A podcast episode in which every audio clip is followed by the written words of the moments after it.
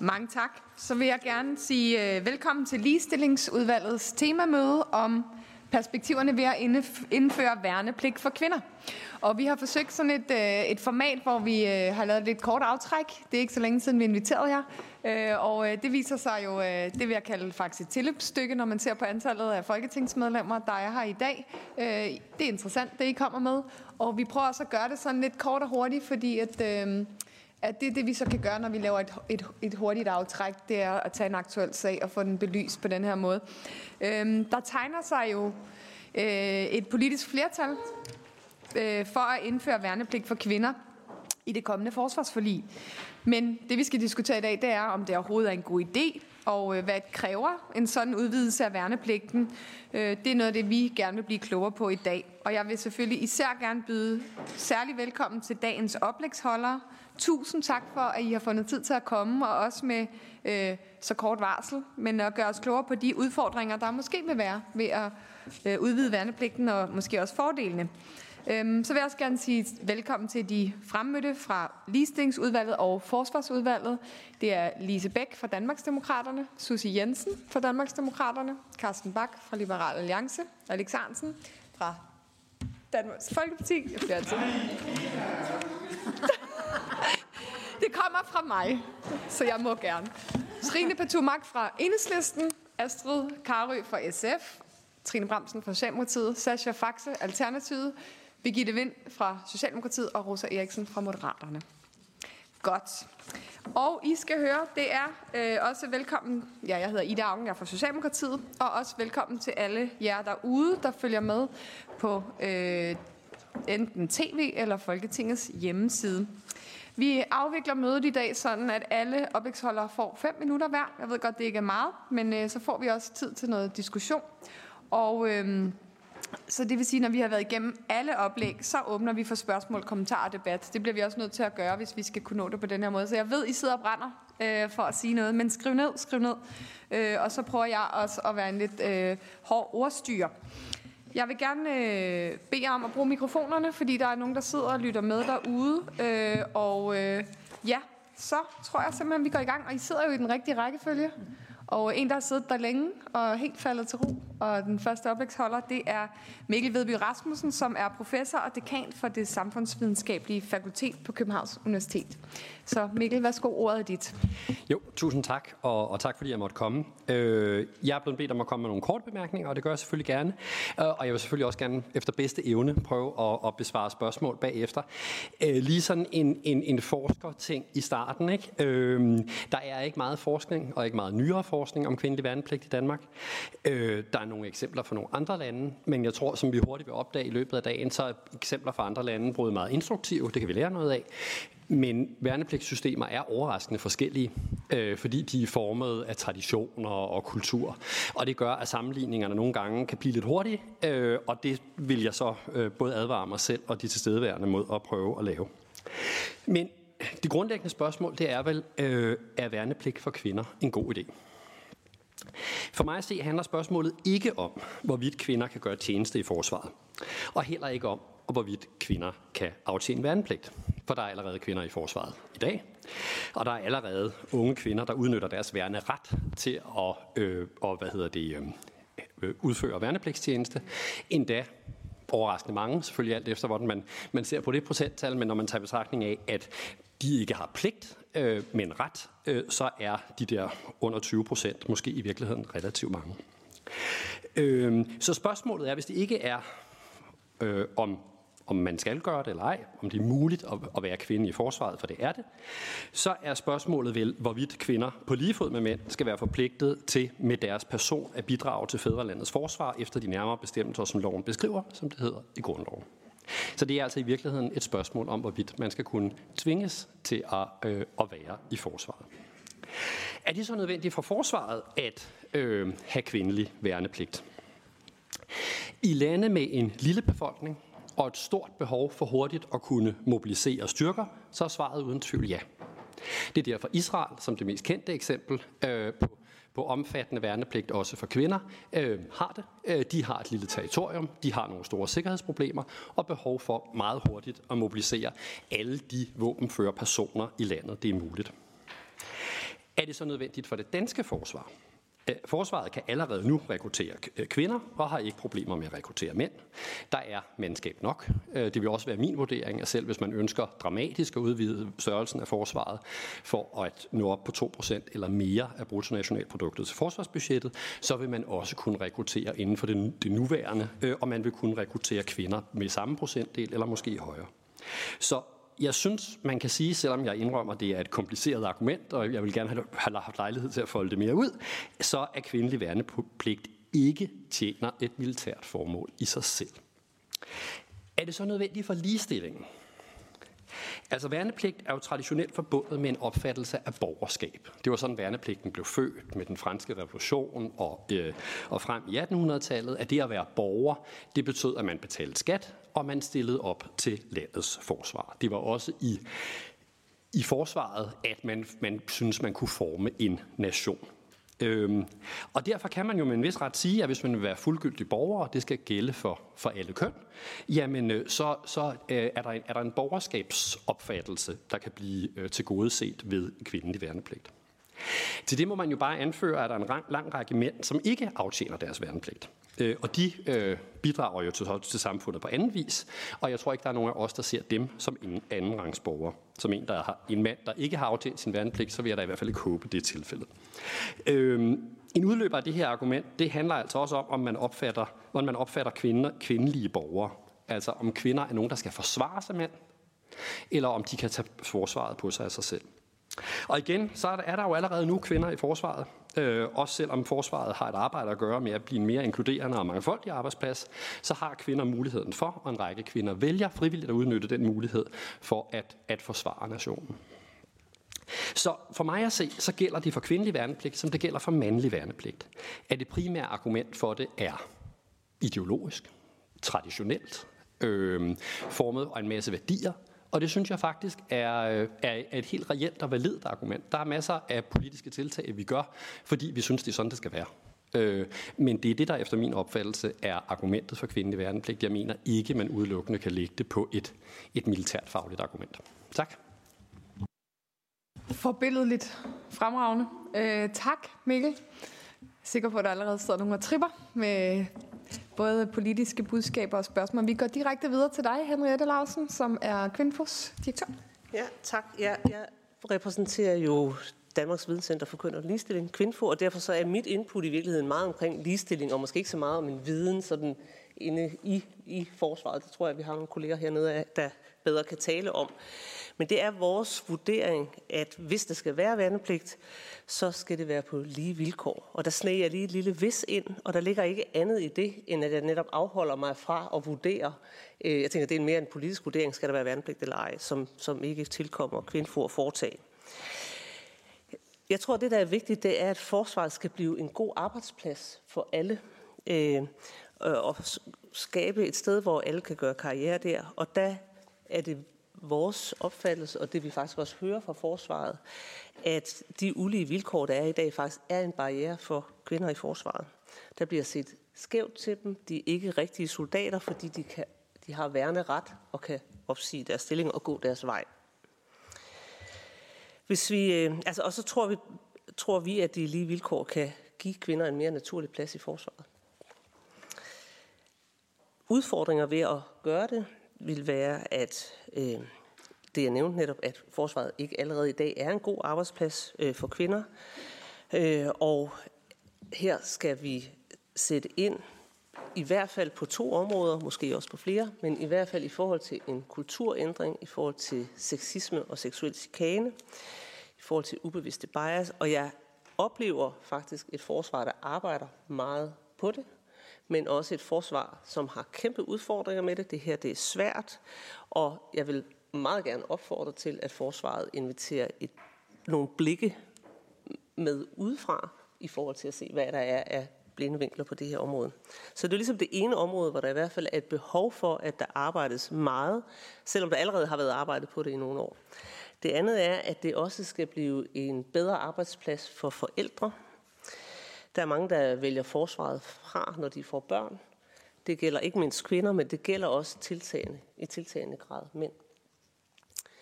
Så når vi taler udfordringer, så tror jeg, at jeg som politiker også vil være opmærksom på, at der er mange af jeres vælgere, som tænker i, jamen aftjener kvinder ikke allerede en form for værnepligt i og med, at føder børn og ofte tager længere barsel og forældreoverlov end mænd.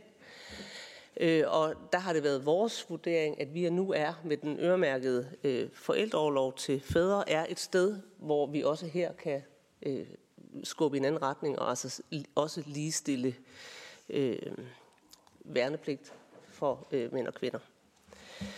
Og så er der, øh, tror jeg, øh, øh, nogle andre diskussioner derude omkring, øh, øh, jamen, altså, er, er mænd i virkeligheden ikke bare nogle bedre soldater, end kvinder er? Og det er der nok nogen, der kan sige endnu mere om, end jeg kan. Men jeg tror, man kommer til at overdrive betydningen af de fysiske krav til soldater. Jeg tror, det i dag er der en meget mere øh, bred opfattelse og, af, hvad skal der egentlig til for at være en god soldat. Det kan være krav til empati, det kan være psykisk styrke, det kan være fysisk styrke, det kan være teknisk kunden osv. osv. Så det er måske i virkeligheden en lidt gammeldags opfattelse, at vi bliver ved med at tillægge de der fysiske krav så meget vægt. Og så vil jeg endelig sige, at det ligger som en selvfølgelighed for mig, at skal øh, der være værnepligt for alle køn, så skal materiel og udstyr selvfølgelig også være indrettet til det. Tror jeg, jeg vil. Så siger vi mange, mange tak. Så går vi videre til Karen Filippa Larsen, som er forkvinde i Kvindelige Veteraner, og Marie Sim, som er næst forkvinde i Kvindelige Veteraner. Øh, og Karen, det er dig, der skal holde oplægget, og så vil Marie svare på spørgsmål bagefter og hjælpe med det. Ja, sko. Ja, tusind tak også fra øh, Kvindelige Veteraners øh, side for, at vi må deltage i dagens temamøde. Øh, der tegner sig jo som allerede nævnt et historisk flertal for ligestilling af værnepligten, og det mener vi er positivt. Kvindelige veteraner støtter op om en ligestilling af værnepligten, og øh, det gør vi øh, blandt andet, fordi vi ser et behov for at redefinere, hvem øh, den gode soldat er. Og øh, her mener vi, at øh, en ligestillet værnepligt kan være med til at hjælpe på at øh, ændre på øh, den fordom, øh, mange af os nok har om, at øh, den gode eller den rigtige soldat, øh, det er en mand. Det, at øh, kvinder de forventes at øh, beskytte deres land side om side med mændene, det er en anerkendelse fra samfundets side om, at kvinder er lige så gode soldater som mænd. Øh, nu når vi står over for denne her historiske forandring, så mener vi dog, at øh, det er helt essentielt, at øh, det her det bakkes op af målrettede, ambitiøse, ligestillingsfremmende initiativer i hele forsvaret. Øh, først og fremmest så skal vi vide mere om, hvad det er for en arbejdsplads, vi nu potentielt forpligter hele Danmarks ungdom til at træde ind i. Derfor så mener vi, at øh, det vigtigste skridt fremad, det er en uvildig til bundsgående undersøgelse, der kortlægger kulturen og ikke mindst omfanget og karakteren af krænkelser i forsvaret. Øh, og øh, siden ligestillet værnepligt er et nyt område i Danmark, så mener vi øh, også, at der skal tilsidesættes midler til forskning på det her område. Øh, vi istemmer helt, øh, hvad øh, Mikkel Vedby Rasmussen siger her. Der er ikke særlig meget forskning på det her område, og vi har ikke nok viden om kvinder og minoriteters trivsel i forsvaret. Og som et eksempel her kan nævnes øh, sammenhængen mellem PTSD og krænkelser, eller, øh, eller øh, særlige fysiske udfordringer for kvinder, for eksempel håndtering af graviditet i, tjen, graviditet i tjeneste, eller forekomst af urinvejsinfektioner på baggrund af tjeneste. De fysiske krav skal efter vores mening forblive ens øh, for mænd og kvinder. Men øh, når vi nu kan konstatere, at mange kvinder træder ud af værnepligten på baggrund af fysiske skader, så kan det være værd at kigge på, om man har indrettet et træningsforløb. Og her tænker jeg primært på, hvor hurtigt man skal træne sig op efter den mandlige fysik og ikke med den kvindelige for øje.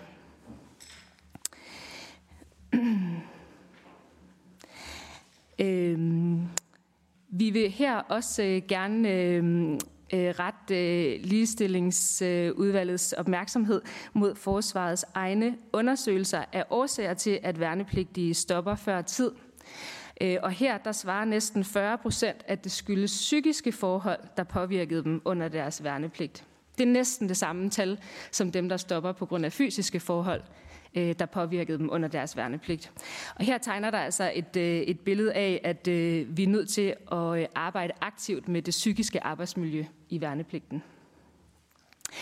Vi anbefaler, at man arbejder målrettet med at øh, indkøbe nok uniformer og materiel, så det er til rådighed for kvinderne i forsvaret. I langt de fleste tilfælde, så findes materiellet derude.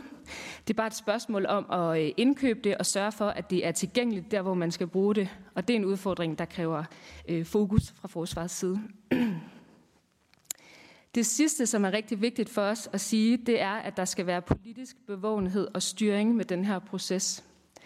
Forsvaret har selv arbejdet med at håndtere og forebygge krænkelser siden 2003, uden at være kommet i mål med det her arbejde. Det skyldes i høj grad, at de initiativer, man har sat i værk, de simpelthen ikke virker. Og derfor så mener vi, at det er essentielt for at forbedre trivselen og dermed også fastholdelsen for kvinder i forsvaret, at man får eksterne kræfter ind til at hjælpe sig med det her arbejde og at man fra politisk side sørger for, at forsvarets ledelse står til regnskab for, at de initiativer, man sætter i værk, de bliver evalueret, og de bliver rettet til, hvis de ikke virker. Og det er vigtigt for os at sige her, at forsvaret har den her viden. Forsvaret ved godt, at de har en udfordring. Vi har sagt længe, der er andre, der også har sagt det. Og hvis man kigger igen på forsvarets egne rapporter øh, fra de værnepligtige, der går fra før tid, så tegner der sig også her et billede af, at den her viden den faktisk ligger i forsvaret. Og alligevel så har forsvaret alene ikke formået at forbedre situationen tilfredsstillende. Og det er derfor, det set fra vores stol, er helt essentielt, at der er politisk bevågenhed og kontrol med den her proces. Tak. Mange tak. Øh, så er det øh, Jane Munk, som er politisk konsulent i Centralforeningen for Stampersonel. Sådan der. Jeg vil også starte med at sige rigtig mange tak, fordi I måtte komme. Øh, jeg sidder her i dag blandt andet, fordi jeg har været med i følgegruppen, der har lavet øh, midtvejs evalueringen af værnepligten. Det, der hedder forlisinitiativ F21, så, øh, hvor kvinder i forsvaret og kvinden i værnepligt også har været en stor del af det arbejde. Øhm, først og fremmest er værnepligt for kvinder en god idé. Det mener vi, det er. For det første er det et ønske fra de værnepligtige selv, og har været det i flere år. Det vil også give øh, forsvaret en bredere mulighed for rekruttering.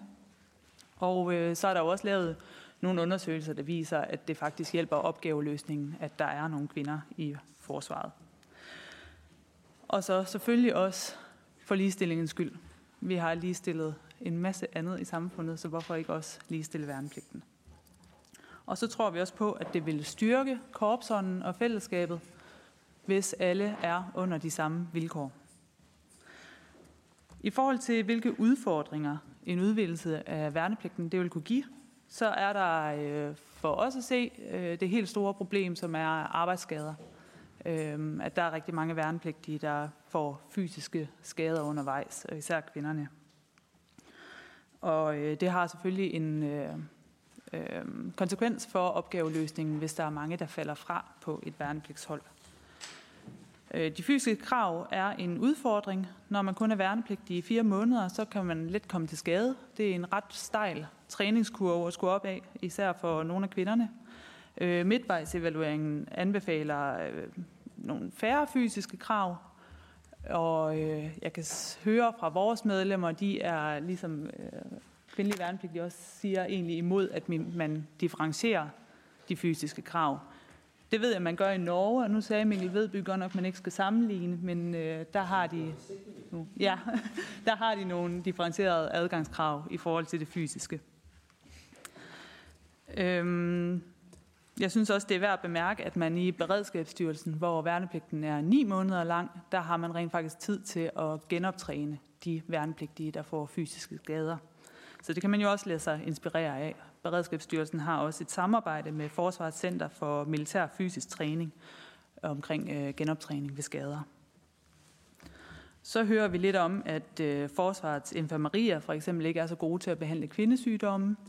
Øh, jeg tror, det er fra Værnepligtsrådets rapport. Det kan man også øh, gøre noget ved for ligesom at få inkluderet kvinder lidt mere. Og så er der selvfølgelig den helt store problematik i, at øh, udrustningen er lavet primært til mænd, og at øh, det ikke altid der er de rette størrelser øh, i uniformer og sådan noget til kvinder. Så har vi kigget lidt på fastholdelse af kvinder i forsvaret. Øhm, og der tror jeg, man skal kigge på fastholdelse generelt. Det har forsvaret altså en rigtig, rigtig, rigtig stor udfordring med. Og øh, der tror jeg, at får man styr på fastholdelse generelt, så vil nogle af kvinderne også følge med i det. Og det handler jo om løn og arbejdsvilkår, det handler om kontraktformer, og det handler om bedre karrieremuligheder. Og så handler det langt hen ad vejen også om at skabe nogle rammer, som, som kvinderne også kan se sig selv i. Øhm, jeg var til et, øh, en konference for nogle år siden, hvor der var en klog mand, der sagde, at det er ikke nok at åbne døren for kvinderne, man skal også få dem til at føle sig velkommen og invitere dem indenfor. Og der tror jeg, en, øh, en bedre øh, HR-politik, som jeg ved, forsvaret også er i gang med at udvikle, og bedre karrieremuligheder øh, og karriereudvikling vil kunne gøre rigtig meget.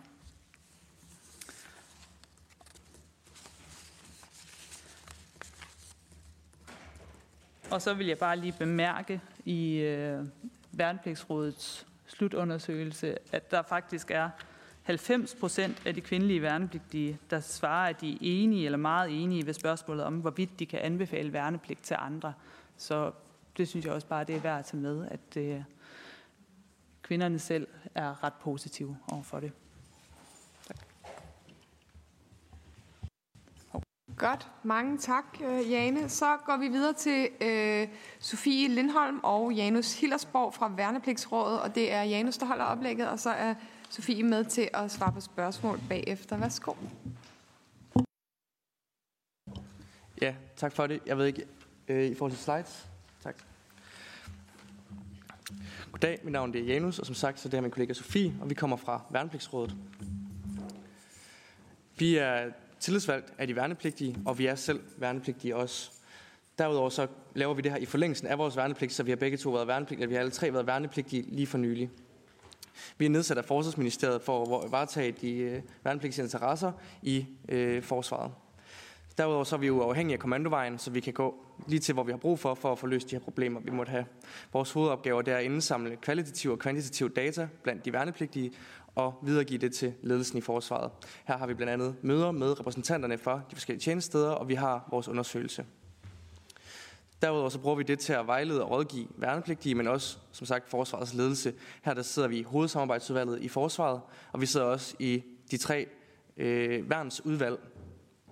Derudover så sidder vi i en masse arbejdsgrupper, som har med værnepligtige at gøre. Faktisk alle dem, der har noget med værnepligtige at gøre. Alt fra arbejdsmiljø, sanitet til disciplinarsager. Derudover så er det også os, der træder frem, hvis det er, at vi skal, nogen, der skal repræsentere de værnepligtige i medierne eller sådan noget som det her.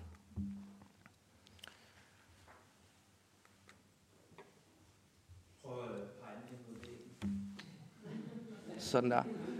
Her har I et udsnit af vores undersøgelse, der viser, at vi har lige nu 30% kvinder i værnepligten. Hvorfor skal vi så have ligestilling i værnepligten? Værnepligten det afspejler det omkringliggende samfund, og derfor er det vigtigt, at øh, man er på samme kontrakt og har de samme vilkår i værnepligten som kvinde og som mand. Grunden til pligt er nødvendigt. Det har at gøre med vores totalforsvar. Hvis vi skal øge totalforsvaret lige pludselig, så bliver vi nødt til at have muligheden for at tvangsindkalde, hvis det kommer så langt. Og det, som sagt, så er det de her forskellige kontraktforhold, som lige nu skaber ulighed i tjenesten blandt mænd og kvinder. Derudover så vil det også skabe et øget rekrutteringsgrundlag for forsvaret, at vi har flere kvinder i værnepligten, så får vi forhåbentlig også flere i øh, fastansatte stinger bagefter. Her kan I så se, 84% af kvinder ville stadigvæk have indgået deres kontrakt, selvom de havde værende pligt og ikke værende ret. Og her er der også noget, der viser, hvordan at kvinder de er tilfredse med tonen og kulturen i forsvaret. Vi, vil ikke, vi, vores oplevelse i Værnepligtsrådet, det er ikke, at vi har en krænkende kultur i værnepligten. Vi har enkelte krænkere. Det er selvfølgelig heller ikke godt nok. Det skal vi have gjort bugt med. Der har forsvarschefen indsat et uddannelsesforløb, som skal tage sig af øh, krænkende adfærd med, øh, og uddanne ledelsen på tjenesterne. Lige nu er den øverste ledelse gået igennem den her uddannelsesforløb, og det kommer resterende ledelse også, så vi bedst muligt kan forebygge og øh, løse de her problemer, vi måtte have, og de sager, vi måtte have omkring adfærd. Derudover så er det ikke nogen overraskelse, at forsvaret det har været en mandsdomineret kultur indtil nu. Det er der ikke noget at sige noget til, når det kun har været mænd primært, der har været ansat. Derfor håber vi også, at det her det kan øge mængden af kvinder i forsvaret og have en positiv indflydelse på den kultur så har vi også nogle flere, mere pragmatiske øh, problematikker og udfordringer, i, øh, hvis vi skulle indføre værnepligt for kvinder. Det er blandt andet sådan noget som uniformer og rygsække. Vi oplever egentlig, at de rygsække og uniformer, vi har, de er tilstrækkelige både til mænd og kvinder. Der behøver ikke at laves en eller anden special model til kvinder, og vi har dem egentlig også i de størrelser, eller der findes de størrelser, vi skal bruge, men kvinder er generelt mindre, og vi har ikke nok af de små størrelser, så dem skal vi have set på at indkøbe nogle flere af, hvis vi skal have værnepligt for kvinder. Derudover så er det kvindelige undertøj, det skal også laves om. Lige nu der er sportsbehoven, den er, bliver gennemsigtig, når den bliver våd, og så har den, knæver den også i skuldrene. Man kan ikke gå med en rygsæk samtidig med, at man bruger den. Det kræver, at man bruger selvindkøbt undertøj, og det går ikke, hvis vi skal have værnepligt for kvinderne. Vi har også eksempler på udstyr, som fungerer rigtig godt i forsvaret lige nu. Vi har blandt andet M10-riflen, den har en justerbar kolbe, så den virker til både store og små. Og derudover så har vi også vores sportstøj. Det fungerer rigtig godt. Man får lov til at prøve to modeller i flere forskellige størrelser. En mandlig og en kvindelig model. Og så vælger man, skriver man det ind, og så får man udleveret det, der passer en bedst. Derudover så kan I se her, at vi har en relativt høj skadesprocent for fysiske skader for værnepligtige, især for kvinder. Det oplever vi er fordi, at vi har de samme basisforventninger til alle, der kommer ind. Hvis man bliver godkendt til forsvarets dag, så har man ret til at aftjene sin værnepligt. Derefter så bliver man sat på en ens træningsplan over hele feltet, hvilket har en meget hurtig progression, som kan øge risikoen for skader, og især for kvinder. Derfor skal vi også se på, hvis vi skal have værnepligt, at vi skal bedre belastningsstyre og styre den her progression i værnepligten, sidste udfordring, vi har med til, det er behandlingen af kvindesygdomme på infirmerierne. Som nævnt tidligere også, det er et problem lige nu, at infirmerierne ikke har midlerne til at behandle kvindesygdomme. Det betyder, at lægerne de kan fras, de har ret til at frasige sig at behandle kvindesygdomme. Hvis vi skal have værnepligt, så bliver vi nødt til at have gjort noget ved det her. Det kræver, at der bliver tilført nogle flere midler. Lægerne de er egentlig uddannet civilt, så de kan på samme niveau som en civil læge varetage de kvindelige sygdomme. Og så slipper de kvindelige værnepligtige for at skulle tage hele vejen til deres hjemby, som kan ligge i den anden ende af landet, for at blive behandlet for det. Det var alt, vi havde. Tak for jeres tid. Mange tak. Altså, udover at jeg er utrolig stolt af, hvor ekstremt øh, mange, der er mødt frem fra Folketinget, øh, så er jeg også meget stolt af jer, fordi vi er et minut foran tidsplanen. øh, og med så mange oplægsholdere, så er det vist ikke sket i nyere tid, at øh, vi faktisk... Øh, til gengæld er der rigtig mange, der gerne vil sige noget øh, og spørge om noget. Og jeg synes faktisk også, det, der er masser af plads også til at komme med politiske holdninger, fordi som vi egentlig kan høre, så er der ikke meget altså, det er en meget politisk diskussion, det her, og øh, det synes jeg også, de her udvalg skal kunne. Øh, så øh, I skal ikke holde jer tilbage. Det er ikke kun faglige spørgsmål. Kom også med jeres bekymringer, jeres indvendinger, jeres øh, øh holdninger, så det vil jeg gerne øh, også opfordre til. Den første, der har bedt om ordet, det er Alex Arnsen fra Dansk Folkeparti. Godt, du fik Dansk Folkeparti med. Tak fordi I kom. Lige uh, som indledning, hvis jeg går, så er det ikke fordi jeg keder mig, så er det fordi jeg skal ned i salen. Og for det andet, Dansk Folkeparti øh, meldte allerede ud i august, at vi går ind for kvindelig værnepligt. Jeg tror, vi var de første, men jeg er ikke sikker. Jeg har øh, første spørgsmål til Mikkel.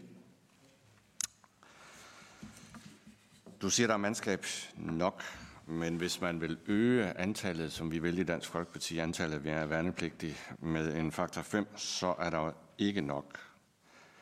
Er du enig i det? Um, så har jeg et spørgsmål til Karen, Marie, Jane eller Sofie i mig selv.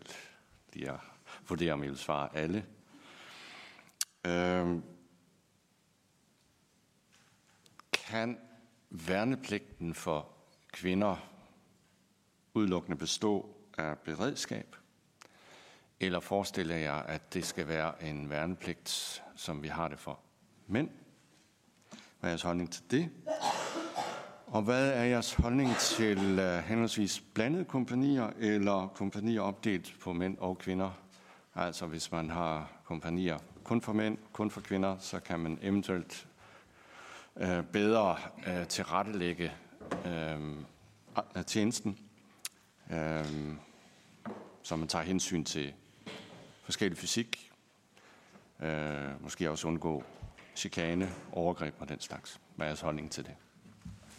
Mange tak. Og det var meget forbilledeligt, øh, Alex, fordi vi vil nemlig rigtig gerne have, at I retter jeres spørgsmål, når I stiller spørgsmål. I må gerne sige noget, men når I retter jeres spørgsmål, så ret det til nogen, og så får I også bagefter mulighed. Nu tager vi lige en mere øh, til også at kommentere, selvom I ikke er blevet spurgt, må I altså gerne melde jer, hvis I har noget. Øh, for vi har, vi har stadigvæk god tid. Så Birgitte Vind, du er den næste. Ja, tak for det. Jamen, det kan jeg gøre øh, ultrakort. Allerførst tusind tak. Det var simpelthen så skarpt, alt det I fik sagt. Derfor er mit spørgsmål faktisk heller ikke så mange. Jeg vil bare, øh, bare lige rose og anerkende, at det er så godt at, at høre, I har blik for det her med, øh, hvordan vi også kan gøre det godt for kvinderne i dag, gøre det bedre for at inkludere, øh, eller ikke inkludere, det lyder som om, at der er nogen, der bare skal ind, øh, men at øh, det bliver godt for begge køn at være forsvaret. Det, det er rigtig godt.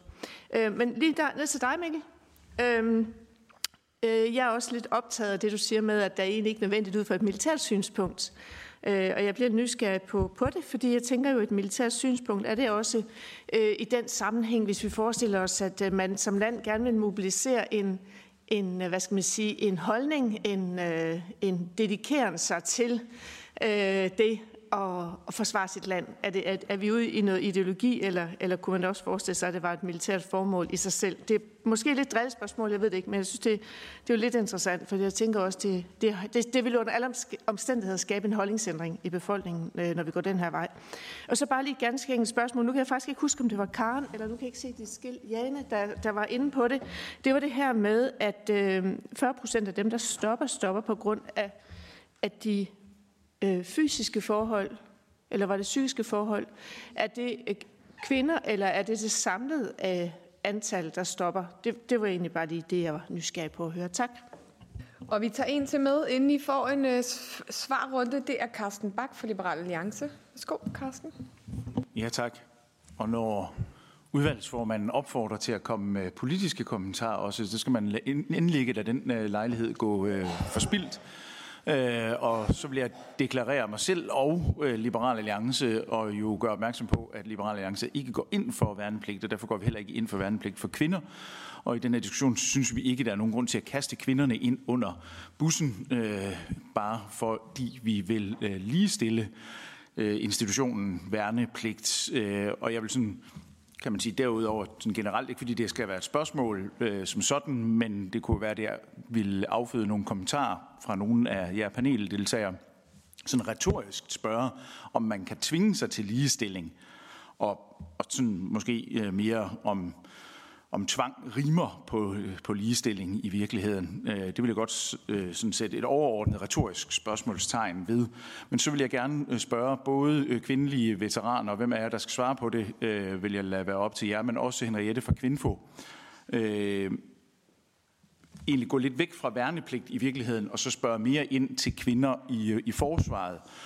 Og det, der sker efter kvinder har aftjent værnepligt. Fordi hvorfor er det, at andelen af kvinder, der fortsætter i forsvaret, er lavere end andelen af mænd, der fortsætter i forsvaret? Jeg tænker, at nogle af de ting, der blev nævnt i henholdsvis øh, kvindelige veteraner og kvindhus oplæg, øh, Øh, er svaret. Men jeg er ikke sikker på, at det nødvendigvis er det samme, og så vil I måske sige, at der ikke er forskning på området, men jeg er ikke sikker på, at det vil være det, nødvendigvis være det samme øh, for øh, de samme årsager, som får kvindelige værnepligtige til at stoppe før tid. Jeg håber, I forstår spørgsmålet. Tak. Godt. Det er rigtig fint. Vi starter fra en ende af, øh, og så kan I kommentere på det, der er blevet stillet her spørgsmål. Men jeg tror egentlig, vi lader hele raden gå ned og lige se, om I har noget, I vil sige. Så Mikkel, du får lov at starte. Mange tak.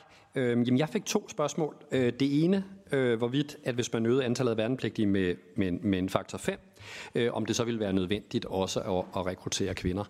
Øh, det svarer vel, uden at jeg kan tallene i hovedet til, hvad man rekrutterede ved hjælp af værnepligten i 70'erne og de tidlige 80'ere. Øh, der havde man ikke kvindelig værnepligt, øh, så det ville jo umiddelbart tro, man godt kunne. Øh, jeg synes, det er vigtigt at holde fast i, at værnepligten jo ikke er den primære rekruttering til forsvaret. At det er jo ikke værnepligtige, vi, vi sender til Afghanistan, eller sendte til Afghanistan, eller det er heller ikke dem, der, der bliver sendt til, til Estland, eller hvor de nu ellers bliver sendt hen for øjeblikket. Øh, værnepligten er jo en uddannelse, som man så mener er en rekrutteringsforudsætning for at rekruttere til en, til en professionel her. Øh, og der, der synes jeg, spørgsmålet her bliver, hvis man, vil, hvis man vil øge forsvarets kapacitet til at blive indsat i missioner rundt omkring og forsvare Danmark, øh, jamen så, så altså det interessante spørgsmål jo egentlig ikke, hvor mange værnepligtige man tager ind. Det er, hvor stor en, en, øh, en mere eller mindre professionel her man har. Øh, og der tror jeg, at relationen mellem værnepligten og, og det at gå videre, som er blevet påpeget et, et par gange her, øh, den er langt mere kompleks end som så. Øh, og der er det egentlig forsvaret, som har en, en opgave med at sikre, at øh, uanset hvordan værnepligten måtte se ud, øh, at man så får så mange kvinder så videre og fastholdt i, i positioner som på kontrakt i forsvaret. Øh, og så er det øh, spørgsmålet om, hvorvidt der, der, det kan tjene et militært synspunkt i sig selv at fremhæve værdier som det her. Øh, det synes jeg er en meget behendig måde at formulere det på. Øh, der er jo ikke nogen tvivl om, at det forsvaret jo også er.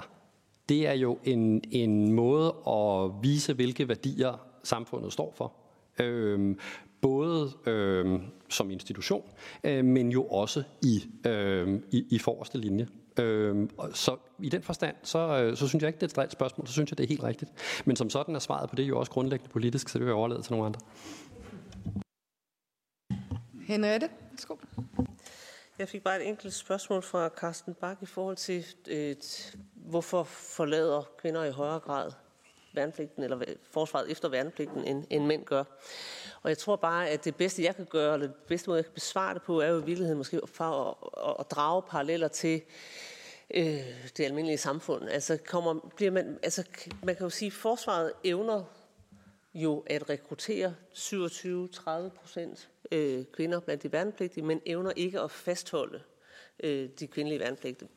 Og, og, og hvis man kigger på samfundet som sådan, så kan man sige, øh, evner man at skabe en arbejdsplads, inkludere øh, kvinderne i forsvaret? Nej, det er der noget, der tyder på, at man ikke gør. Øh, lad mig bare tage sådan en lille, det, det er bare mere sådan et symbolsk billede på det. Jeg så på, på LinkedIn en dag en, en sergent, tror jeg det var, som havde lagt et billede op, hvor der stod toiletter den vej, dametoilet den vej. Og det, det er jo ikke fordi, der er nogen, der forlader forsvaret på den måde, eller på, på grund af det foto. Men man kan måske sige, det er sådan et symbol på, eller skal man sige, et billede på, øh, hvad er forsvaret i dag skabt til? Er der nogen, der øh, hører til, og nogle andre, der er fremmede, om jeg så må sige, i forsvaret. Og hvis vi så kobler det med de meldinger, der har været omkring alvorlige overgreb, seksuel chikane, jeg vil sige, jeg vil faktisk være tilbageholdende med at sige, som de værnepligtige sagde her tidligere, at der ikke er en kultur i forsvaret. Det vil jeg i hvert fald undersøge, inden jeg drager den konklusion. Og jeg mener ikke, at vi har de undersøgelser til bundskolen i dag. Og så kan man sige, at der er jo mange, mange små ting, altså billedet med toilettet, øh, mindre overgreb, det med ikke at blive regnet som en rigtig soldat, og så videre, så videre, som, som kan man sige har en vis form for sådan en drøb-drøb-effekt, som mange sikkert godt kan holde til, men man kan også finde steder, der er sjovere at være kunne man sige. Så hvis man nu, for, altså hvis man nu ser det fra forsvarets synspunkt og tænker, vi som forsvar vil gerne rekruttere fra alle dele af befolkningen, så skulle man måske arbejde med at skabe en kultur, hvor alle dele af befolkningen også kan være der og høre til. Det vil være mit svar på det. Godt. Karen? Ja, tusind tak. Øhm, jamen jeg vil gerne lige knytte en øh, enkelt kommentar til øh, de køns, ideen om de kønsopdelte kompanier fra øh, Alexandersen. Mange tak for det. Øh, jeg synes, øh, at det vil være ærgerligt, fordi man går rigtig meget glip af en meget positiv diversitet i opgaveløsningen. Der er altså rigtig meget øh, på spil i forhold til, at, øh, at øh, diversitet gør faktisk opgaveløsning i forsvaret bedre. Øh, Øh, og så vil jeg også sige, øh, jeg tror ikke, at det er noget, der vil vække genklang øh, blandt mine medlemmer. Altså, der er rigtig meget i det med at arbejde sammen side om side, som er meget positivt. Og det er meget positivt, den måde, man formår, øh, også i forsvaret i dag, øh, at kunne støtte hinanden i sine respektive styrker og svagheder. Og det tror jeg, man går glip af, hvis man, øh, hvis man gør det der. Så det er jo bare lige en enkelt kommentar til det. Øh, Begitte Vinds spørgsmål, det er øh, 40 procent samlet, både kvinder og mænd, der går fra værnepligten før tid, som melder, at det øh, skyldes psykiske forhold, der påvirker dem. Og øh, i forhold til Carsten Baks spørgsmål, så vil jeg lige sende den videre til Marie. Tak. Skål. Ja, Carsten Baks spørgsmål, der handlede om, øh, hvorfor der er færre kvinder, der fortsætter værnepligt. Øh, og det ligger så meget op i det, som, øh, som Henriette også siger, men at, at, øh, at, at vi oplever i hvert fald, at vores medlemmer, når der er, de træder ud, det er jo primært dem, vi ser kvindelige veteraner, at det er, at de skal navigere, navigere i en kultur, som øh, har en særlig jargon, og til tider også kan være øh, nedladende over for kvinder. Og de skal ligesom finde ud af, hvornår skal man sluge en kamel, og hvornår skal man øh, sige fra? Altså med andre ord, så skal de tænke på rigtig mange andre ting, end det, der handler om at være en god og kompetent soldat. Det, som vi også oplever, der er mange, øh, oplever, at de starter en lille smule minus, At der er en negativ forventning til dem, fordi de kommer ind som kvinder. Og de skal starte med at bevise, at vi er faktisk gode nok. Øh, når man så har gjort det, så tror jeg, at der er mange, der oplever det som, som, som uproblematisk. Så kan der igen ske noget, når man øh, skifter enhed, eller man skal udsendes osv. Men, men det handler om, at øh, hvis ikke du har lyst til at forholde dig til alle de her ting, som ikke handler om at være en god soldat, så kan man opleve, at der faktisk ikke er plads til dig. For du skal ligesom navigere i det. Ja, og så spurgte du også om, om man kan tvinge sig til ligestilling. Det synes jeg også er et sjovt spørgsmål, fordi altså sådan som, øh, som vi betragter det, så er en ligestillet værnepligt, det er ikke en straf. Det er faktisk noget, som vil gøre det bedre for kvinder at være derinde, og det, altså alle de andre argumenter, der er i forhold til at skabe bedre oplysning, øh, opgaveløsning osv. Men det er en positiv ting, og det, det er noget, der bliver efterspurgt, og vi tror i hvert fald, at det vil øge trivselen på, på en lang række parametre. Det er det. Tak. Jane? Ja, jeg vil starte med at svare på Alex Arnsens spørgsmål øh, om blandede kompanier eller rene kvindekompanier. Jeg tror, det vil øh, ødelægge hele ideen med at ligestille, fordi øh, ja, så er det jo opdelt. Og i forhold til, om værnepligt for kvinder udelukkende kan være beredskab, der har jeg ikke nok militærfaglig viden til lige at svare på, men der vil jeg nok henføre lidt til sammen, at det vil ødelægge lidt ideen med at, at have en ligestilling. Øh, I forhold til Carstens Baks spørgsmål om øh, at fortsætte, der tror jeg også, det handler rigtig meget om, om man formår fra forsvarets side at få folk til at føle sig velkomne og give dem den mulighed. Vi øh, havde nogle projekter ved Livgarden og oppe i Skive, har de gjort meget ud af at tage fat i de værnepligtige, inden de afslutter deres værnepligt. Tag fat i dem, have en samtale med dem, spørg dem, hvad kunne I godt tænke jer, har I lyst til at fortsætte? Øh, vise dem, hvilke muligheder der er. Og det har rent faktisk haft en fastholdende effekt. Jeg kunne forestille mig, at det vil være meget det samme for kvinderne også. Og der skal måske gøres en lidt mere ud af det, fordi som vi også hører, de er startet lidt i minus, og i og med, at der ikke er ligestilling, så er de allerede lidt på tålt ophold. Så det tror jeg, man vil kunne få rigtig meget ud af. Sørge for, at, at kvinder er ligestillede, og så ligesom gøre mere ud af at tage fat i de værnepligtige og høre, hvilke muligheder de kan, der er, og hvad de godt kunne tænke sig. Ja, det var vist det. Godt. Så er det Sofie. Har du noget tilføje her, eller svare på? Ja, en uh, tilføjelse til spørgsmålet fra Alex Arnesen. Vi er egentlig meget enige i de andre betragtninger, der er kommet frem. Uh, vi vil egentlig bare også fortælle, at det ikke er de værnepligtiges ønske, at uh, der udelukkende skal være et beredskab øh, for kvinderne, og det er heller ikke de værnepligtiges ønske, at der skal være mere kønsopdeling i værnepligten. Øh, I vores undersøgelse der spørger vi de værnepligtige, hvad de mener om kønsfælles indkvartering. Det benytter vi i herren, men vi benytter det ikke i flyvevåbnet og søværnet. Og både dem, der bor med kønsfælles indkvartering, og dem, der ikke gør, de ønsker kønsfælles indkvartering. Det er faktisk kun 2 procent, der mener, det er en dårlig idé, både øh, hos mænd og kvinder. Øhm, det er, det er, at de bor sammen, ja, lige præcis kønsfællesindkvartering, så bor de sammen på stuerne. Ja, lige præcis. Og i forhold til øh, spørgsmålet fra Carsten Bak, så øh, er, oplever vi det heller ikke, som de andre nævner, som en dårlig ting. Øh, altså, det er en ulempe for kvinderne at få værnepligt. Øh, det handler også lige så meget om, at vi præsenterer kvinderne for muligheden for forsvaret, i og med, at mændene jo bliver tvunget til at møde op til forsvarets dag og tage stilling til, bliver præsenteret for karrieremulighederne og tage stilling til, om det er noget, de vil. Det kvinderne skal i højere grad selv opsøge muligheden, og når man er 18 år gammel, og hele verden ligger for ens fødder, så er det bare en god ting, at man får præsenteret mulighederne lidt mere tydeligt. Øhm, og derudover så, så handler det også om, at kvinderne og mændene skal være der på samme kontrakt.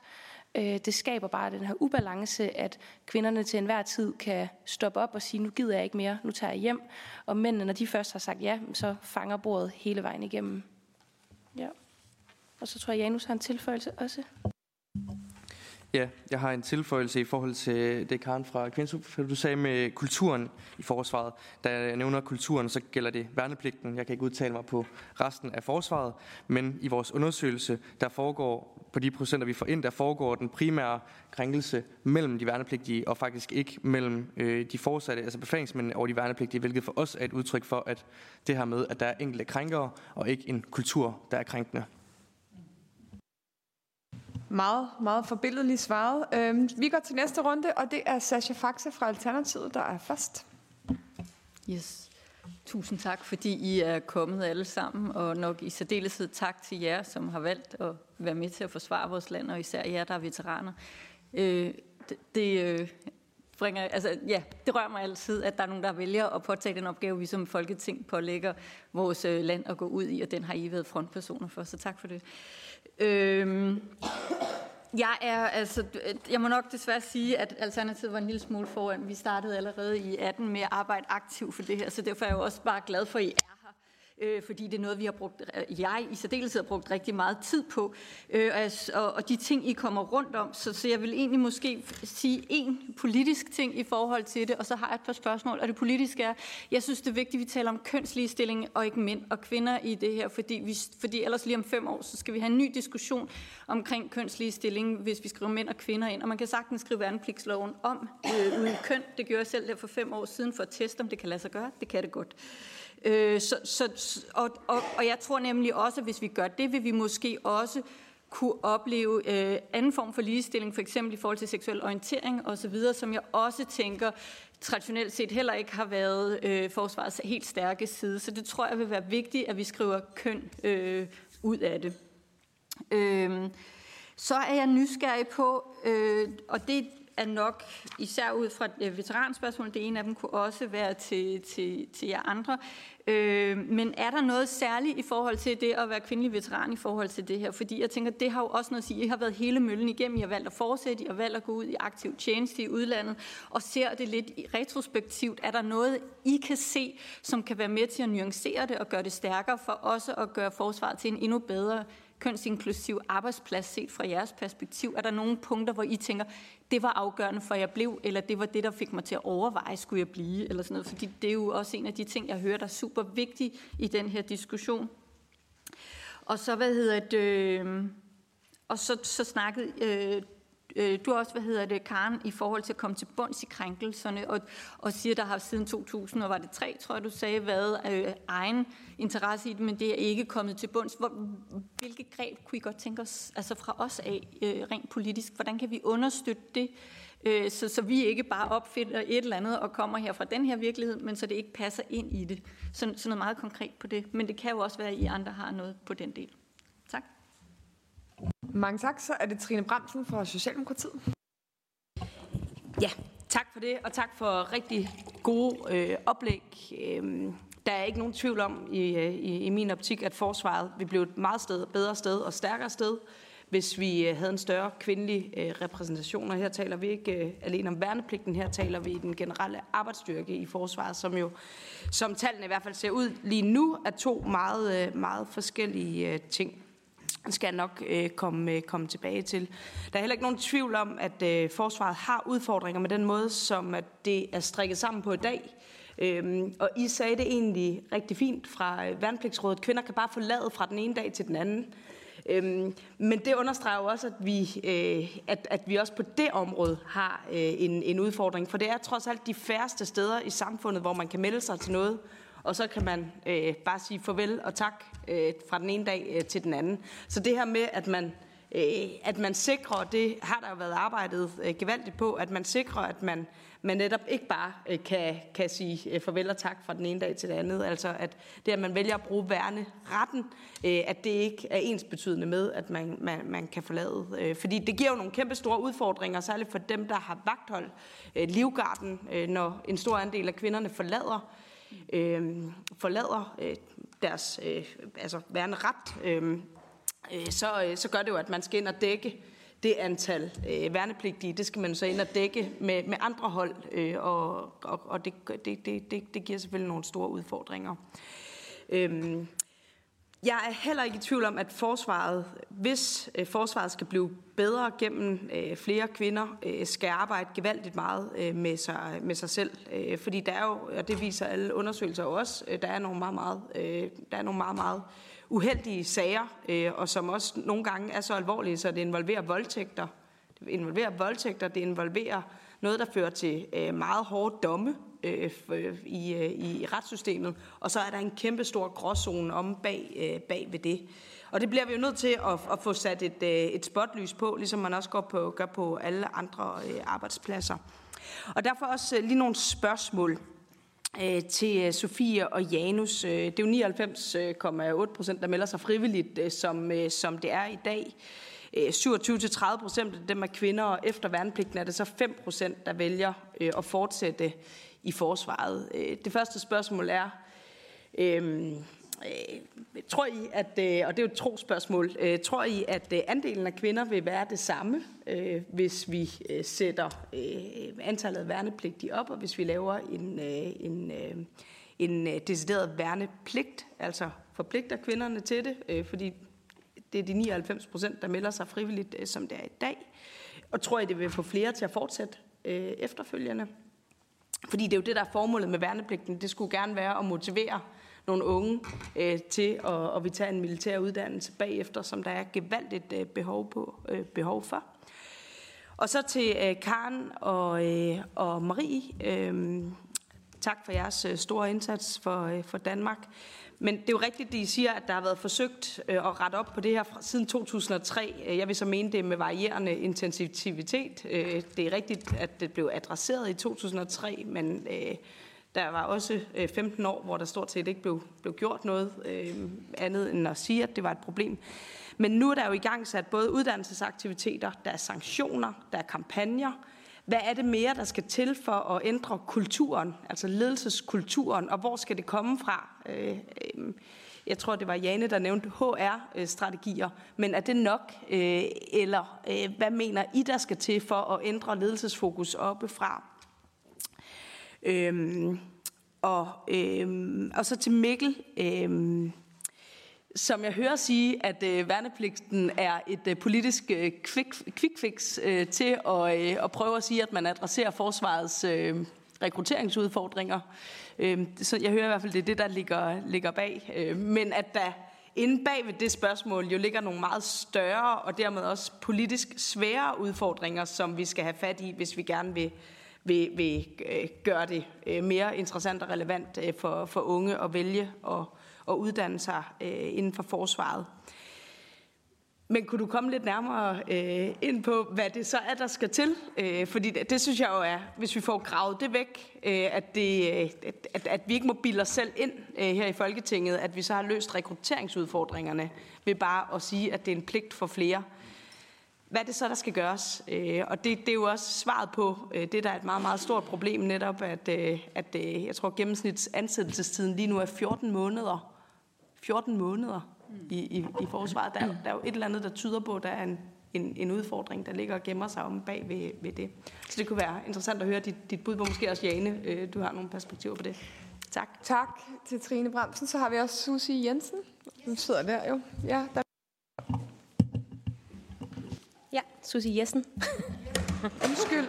Nå, ja, nu kan du slet ikke se, hvad jeg hedder. Jessen. Beklager, ja. Nå, men, uh, tusind tak for oplægget fra alle sammen. Jeg synes, det har været enormt spændende at komme rundt om, uh, hvilke udfordringer der er, ikke mindst i forhold til det her med fastholdelse um, og, og lade kvinder blive uh, i forsvaret længere tid. Det synes jeg er et rigtig, rigtig vigtigt uh, punkt inden for det her. Uh, det er ikke vores udgangspunkt i Danmarksdemokraterne, at der skal være værnepligt for kvinder, men vi mener, det er vigtigt med en værneret, jo, som der også er i dag. Men her synes jeg bare også, det er vigtigt, at vi kommer ind på det her med, hvordan vi fastholder øh, de kvinder, der som melder sig altså i forsvaret, og får skabt nogle ordentlige rammer, sådan så det er, at de har lyst til at blive her. Og der kunne jeg forstå øh, i, i forlængelse af Birgitte Vinds spørgsmål, det her med de 40 procent, der falder fra på grund af psykiske udfordringer. Det er jo både kvinder og mænd. Men jeg er interesseret i at høre, altså er der, øh, er der flere kvinder end mænd, der falder fra på grund af psykiske øh, udfordringer? Øh, eller altså, er, er der en, øh, en forskel? Altså, både i forhold til den psykiske del, men også den fysiske del.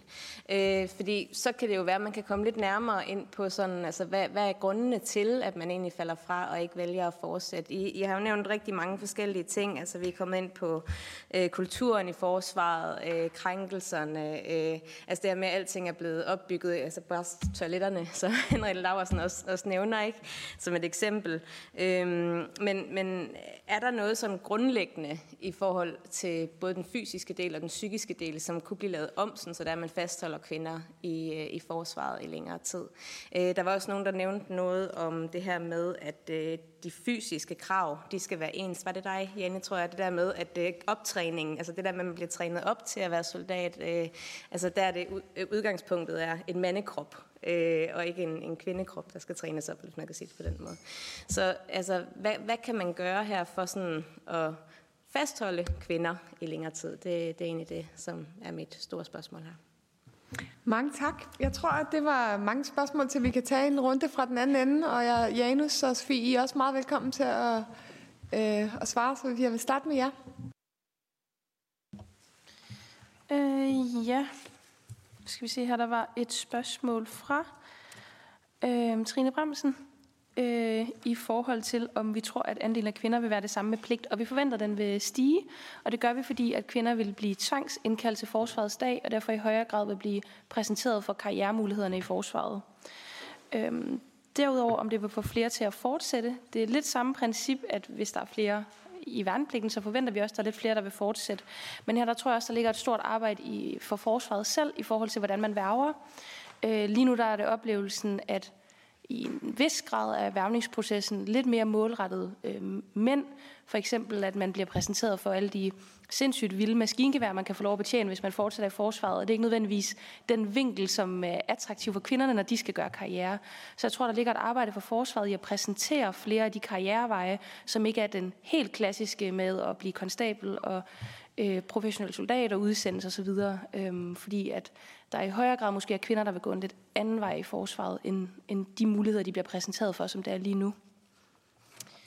Ja. Janus, vil du tilføje noget? Nej. Så er det Jane. Værsgo. Tak. Øhm, jeg tager lige lidt...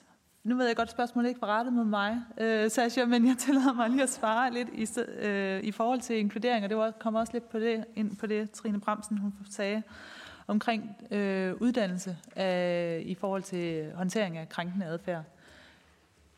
Der er jo sat en masse uddannelse i gang, og lige nu der er det forsvarets ledelse, der er i gang med et uddannelsesforløb. Men det, der er vigtigt for os i CS, og som også bliver indført, det er, at det skal helt ud i den spidse ende, som man siger. Det skal helt ud til de unge konstabler og sergeanter, så de ligesom får talt om det derude også. For jeg tror, det skal komme nedefra, og det skal komme indenfra. Fordi hvis der bare kommer og bliver pålagt nogle ting, så tror jeg, der er ret meget bevis for, at det, det virker lidt bedre, hvis der er noget ejerskab på det. Så jeg synes, det er rigtig positivt, at øh, man inkluderer alle niveauer i den uddannelse. Og så vidt jeg har forstået, så skal det sættes i gang i efteråret for de nederlag i, i forsvaret. Øhm, så er der et spørgsmål i forhold til øh, karriereudvikling og, øh, og fastholdelse. Øhm, og der må jeg bare gentage igen, jeg tror, det er meget vigtigt, at der er det rette udstyr, og der er ligesom, ja, jeg har sagt det før, men at, at der skal være tingene til stede, så kvinderne også føler sig velkomne, så det ikke bare er, nu har man åbnet døren, og I kan bare komme ind, men der skal også være øh, Øh, faciliteter til stede. I forhold til de fysiske krav, øh, nu kan jeg faktisk ikke engang huske, hvem der stillede spørgsmålet. Det har jeg glemt at skrive ned, det må jeg undskylde, men der var en, der stillede øh, spørgsmålet til differentiering af de fysiske krav. Øh, ja, tak. Den synes jeg er rigtig, rigtig svær at svare på, fordi hvis vi spørger vores medlemmer, så er de generelt meget imod, at der skal gøres forskel. De vil gerne have ens vilkår for alle. Det er ligesom hele udgangspunktet i ligestillingen.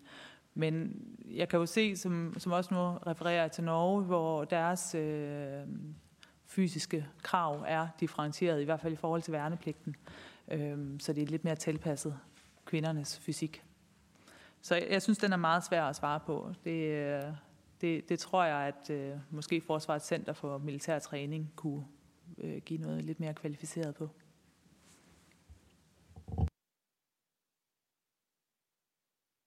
Skål, Marie.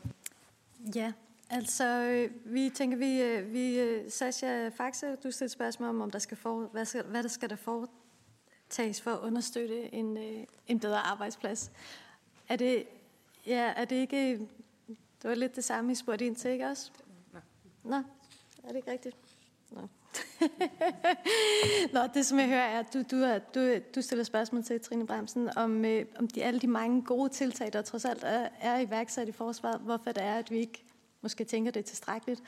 Øhm, og den, den ene ting er, at, øh, at de undersøgelser, der er lavet, der mener vi ikke er, er gode nok.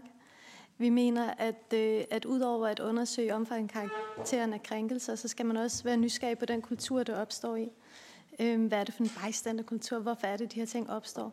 Og det er helt vildt vigtigt i forhold til at, at øh, udvikle og målrette nogle initiativer, som, som rammer plet. Altså man kan også se i forhold til OPRK-ordningen, altså øh, den personlige rådgiverordning. Det er jo en ordning, som, som har været øh, i stand siden 2003, men det er ufatteligt få mennesker, som benytter den. Øh, hvilket måske peger i retning af, at, at, at den ikke virker helt, som den skal.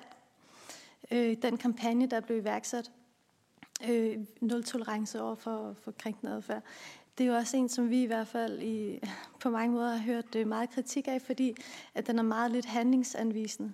Det er sådan, vi skal ikke have noget krænkende adfærd, det kan vi være enige om, men hvad er krænkende adfærd egentlig? Der er, nogle, der er i hvert fald nogle eksempler, synes jeg, på, øh, at de tiltag, der er iværksat, ikke rigtig er ramt plet. Og der kunne vi godt tænke os, at man, ja, man undersøgte det nærmere og, og være mere nysgerrig på, hvad det er for en kultur, der opstår i. Og man sikrer en evaluering af de tiltag, der bliver, bliver søsat fremadrettet. Også i forhold til den uddannelse, der synes at det, vi synes jo også, det er positivt at have uddannelse. Der er også nogle udfordringer med kvaliteten af den uddannelse, fordi den også er internt varetaget, så, så man får ikke rigtig et perspektiv udefra ind på de hændelser, man diskuterer hvilket øh, er ret vigtigt i, øh, i vores optik. Øhm, ja, derudover i forhold til, til tiltag, øh, ud over en undersøgelse, så synes vi også, som, øh, som Karen også allerede har nævnt, at der skal iværksættes øh, ekstern forskning på det her område. Det er jo fattigt lidt, der kommer ude fra forsvaret af forskning på området. Det er helt vildt vigtigt. Øhm, Ja, og øh, så har forsvaret jo også selv været inde på, om der skal være en tilsynsordning eller en mentorordning for befalingsmændene. Sådan så, at der er nogle mere erfarne folk, som også er ude og rådgive og give, give øh, sparring til de, til de mest uerfarne befalingsmænd. Det tænker vi også er en god idé. Øhm, ja, Karen, vil du øh, supplere her? Mm. Så. Måske det bare Øh, Øh, en anden ting, som øh, vi har foreslået øh, forsvaret, det er at oprette et advisory board, et sådan tvær- eller værnsfælles advisory board, hvor man i forsvaret kan gøre det, eller som kan simpelthen sikre det her eksterne blik ind på kulturen, som vi bliver ved med at tale om. Øh, og, øh, og der vil jeg også bare øh, øh supplere Marie her, jeg sige, at det er altså noget af det, der er virkelig vigtigt, når man skal arbejde med en kultur i en organisation. Det er ekstremt svært at undersøge sig selv, evaluere sig selv og uddanne sig selv, øh, hvis man ikke får det her eksterne blik ind på. Og et advisory board, det er en sådan helt konkret, et helt konkret tiltag, vi har foreslået, øh, fordi det kan gøre det nemt og lige til at få det her eksterne blik ind. Altså der kan sidde, vi har en, øh, en liste med øh, en, forskellige øh, kompetencer, som kan være relevante at have her. Det kan være juridiske kompetencer, ligestillingskompetencer, øh, folk, som arbejder med krænkelser øh, og mobning øh, i det civile. Så nogle øh, forskellige kompetencer, som kan gøre det simpelt for forsvaret at, at trække på de ressourcer, de har behov for udefra, øh, og som også kan gøre, at den støtte er der i det arbejde øh, og er til stede, øh, også øh, altså kon- konstant også på, på, på længere sigt. Så det er også en, en, en anden ting, det her øh, værnsfælles advisory board. Og så i forhold til, øh, øh, Sasha, faktisk dit spørgsmål om, øh, om vi har øh, øh, som veteraner, altså som kvindelige veteraner, har øh, øh noget indblik i, øh, hvad der kan fastholde længere tid. Øh, der vil jeg sige, det har vi helt med, med, med, med, med det, det kan jeg sige, det har, det har vi selvfølgelig. Øh, men øh, i forhold til at få det her i spil, øh, veteranernes viden, øh, der, er det, der er det også vores øh, forslag, at det øh, veteranerne bliver en del af den undersøgelse, man skal lave og sætte i værk. Øh, og det, er, det, det, det gælder helt konkret, fordi at øh, hvis man kun undersøger de folk, der er i forsvaret lige nu, så får man jo ikke de stemmer, der har valgt det fra der ikke vil det. Og det, det er jo på mange måder øh, den viden, øh, vi sidder med. Øh, det er jo dem, som, øh, som på af den ene eller den anden årsag øh, ikke er i forsvaret. Vi har nu også en hel del medlemmer, som stadigvæk er i forsvaret. Øh, men, men jeg synes, det er vigtigt også at prøve at kigge på dem, som ikke havde lyst til at være der mere, eller, eller at den ene eller den anden årsag er gået ud af forsvaret. Hvad er det faktisk, de tænker om deres tid tilbage i forsvaret? Fordi der kommer nogle enormt øh, der kommer nogle anderledes refleksioner, når man ser tilbage øh, på noget, man har stået i, øh, og man får jo også de her grunde med til, hvorfor er de kvinder, som øh, vi repræsenterer, hvorfor er de der så ikke mere? Øh, så det vil jeg sige, øh, at, øh, at det er også vores anbefaling, at veteranerne bliver en del af en kommende undersøgelse. Tak for det, Henriette. Ja, tak. Jeg vil også øh, kommentere på det, Sascha Faxe og Trine Bremsen sagde omkring altså egentlige forslag. Hvad kan, hvad kan Folketinget gøre for især at, at få gjort op med en kultur, der bærer præg af sexisme og seksuel chikane? Og faktisk kan man sige, at det at indføre værnepligt for kvinder måske kan være et værktøj, fordi vi ved, at kønsblandede kultur i sig selv øh, hjælper på trivsel og herunder på også at modvirke øh, sexisme og seksuel chikane. Jeg vil nu så sige, jeg tror ikke, at det skal få Folketinget til at ligge på den lade side og sige, så er det gjort med det. Øhm, og jeg er meget enig i noget af det, som øh, Foreningen Kvindelige Veteraner foreslår her med undersøgelser, ordentlige undersøgelser, blik udefra, advisory boards osv. osv. Og så en erkendelse af også, at der er mange kulturer i forsvaret. Øh, og at det her det er drønsvært, der skal sikkert noget forskelligt til, mange forskellige steder. Og så vil jeg supplere med, at det er jo rigtigt, at det her det skal ned og virke både nedfra og opfra, men det er jo meget vigtigt, at vi også har en forsvarsminister, forsvarschef, herrchef, som meget aktivt er, altså udtrykker deres holdning til det her. Det er i hvert fald det, vi ved, at fra, det, det skal øh, komme også fra ledelse. Så altså en af de ting, jeg i hvert fald vil foreslå Folketinget, øh, det er jo, at i et kommende forsvarsforlig, så skal man ikke udvide værnepligten til også at gælde kvinder, uden også at sikre, at der i forsvarsforliget afsættes penge til at arbejde med ligestilling, og herunder jo altså at modvirke sexisme og seksuel chikane.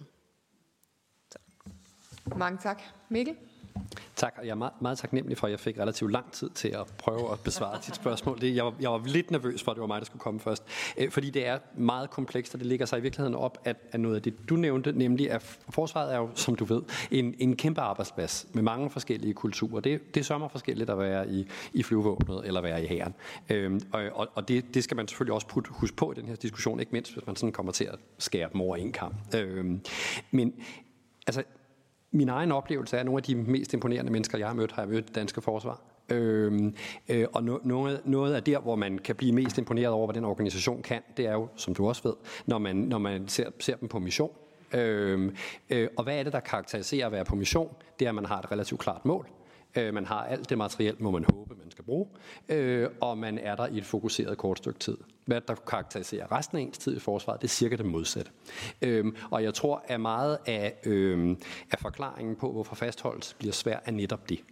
Og ud fra den betragtning kan man jo sige, så er der jo så ikke noget som øget forsvarsbudgetter og et øh, utrolig farligt Europa, som kan gøre sit for at gøre det mere, både mere meningsfyldt og mere spændende at være i forsvaret. Der er ikke noget, der er så skidt, at det ikke er godt for noget. Øhm, så, så det tror jeg, det tror jeg er, er, er et vigtigt element i det. Men, men når det er sagt, så tænker jeg egentlig, at mange af de ting, vi diskuterer om forsvaret, det kan jeg egentlig også genkende som leder på et universitet. Og jeg tror, hvis, I, hvis vi inviterede en sygehusdirektør ind, så ville vedkommende også kunne sige noget af det samme. Altså nogle af de udfordringer, forsvaret har, er det som store, øh, gamle, traditionsbundne øh, statslige øh, øh myndigheder øh, med en meget kompleks opgave portefølje har. Og der er det svært at fastholde medarbejdere. Det er svært at skabe mening. Øh, det er svært at bryde igennem byråkrati og alt muligt andet. Og netop have den der fokuserethed, uanset hvor fantastiske medarbejdere man i øvrigt har.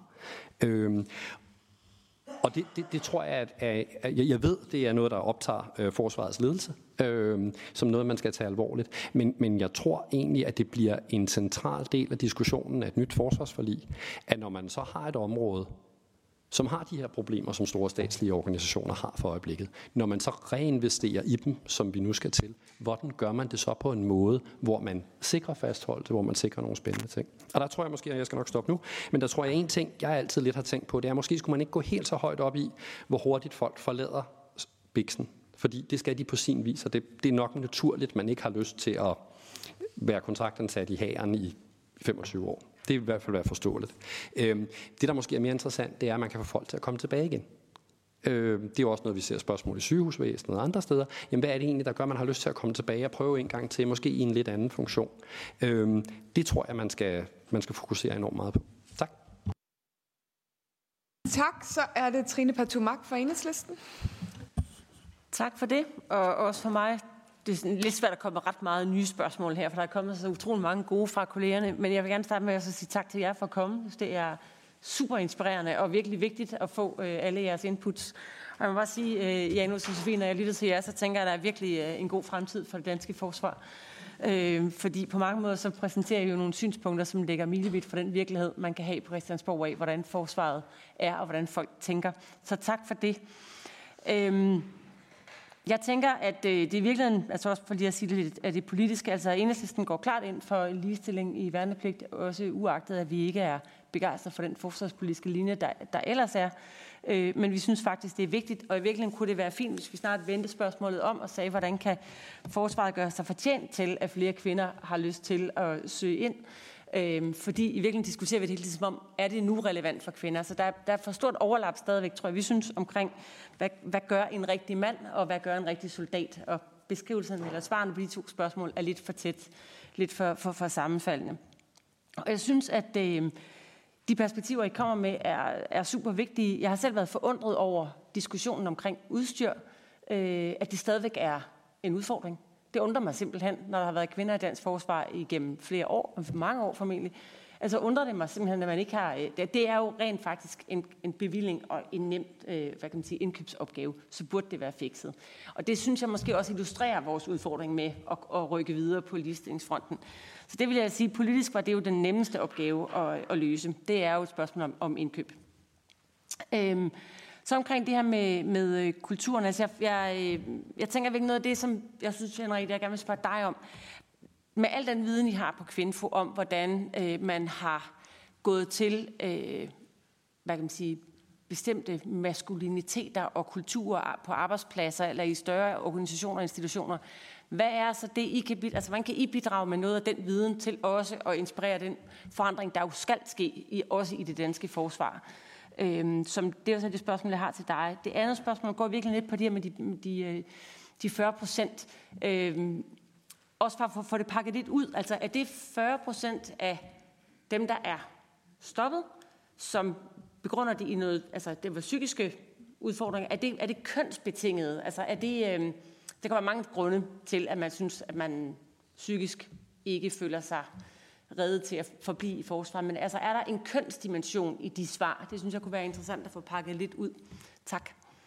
Mange tak, Trine. Så har jeg sat mig selv på, og øhm, mit ene spørgsmål var meget forlængelse af det, du siger. Så det, det er egentlig bare, Henriette, det der eksterne blik, du snakker om. Altså nu, øh, flere af os har nok læst den her med usynlige kvinder, hvor man opdager, at sikkerhedsseler er designet til mænd, og højhældet sko er ikke til at gå på gaden på, fordi det er ingen fortår, der er lavet til alt sådan noget. Øhm, fordi vi hører selvfølgelig det meget, meget oplagte undertøj, øh, men hvor, hvis du lige skulle tænke sådan, det er meget forlængelse det, Trine siger, hvad kunne det usynlige så være, som de ikke engang selv ser måske, øh, når man selv går rundt, fordi man er vant til det, sådan det ser ud. Øhm, og det andet, det er til dig, Mikkel. Jeg synes, jeg har læst, du på et sted skrev, at det her vil blive meget dyrt. Øhm, og det har jeg måske svært ved at... Altså, det skal bare have lidt mere billeder på, hvorfor bliver det dyrt, hvis man i forvejen har 30 procent øh, værnepligtige, der er kvinder. Øh, og, øh, og er det for dyrt, fordi de ikke bliver fastholdt? Så ja, det ved jeg ikke. Det kan du svare på. Øh, og så, jeg tror, vi tager lige, er det okay med jer? Vi tager lige resten. Der er tre spørgsmål mere med, og så får I en øh, runde, så når vi det hele til halv. Så Peter Have fra Moderaterne. Tak for det. Øhm, og tak fordi I er kommet. Det har været inspirerende. Det er lige, jeg mistede noget. Øh, beklager, at jeg kom lidt for sent.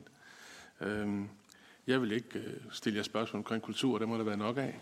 Så jeg vil, øh, jeg vil hellere komme til at snakke lidt omkring tiden øh, om værnepligt. Og den er til Jana og måske ikke Sofie.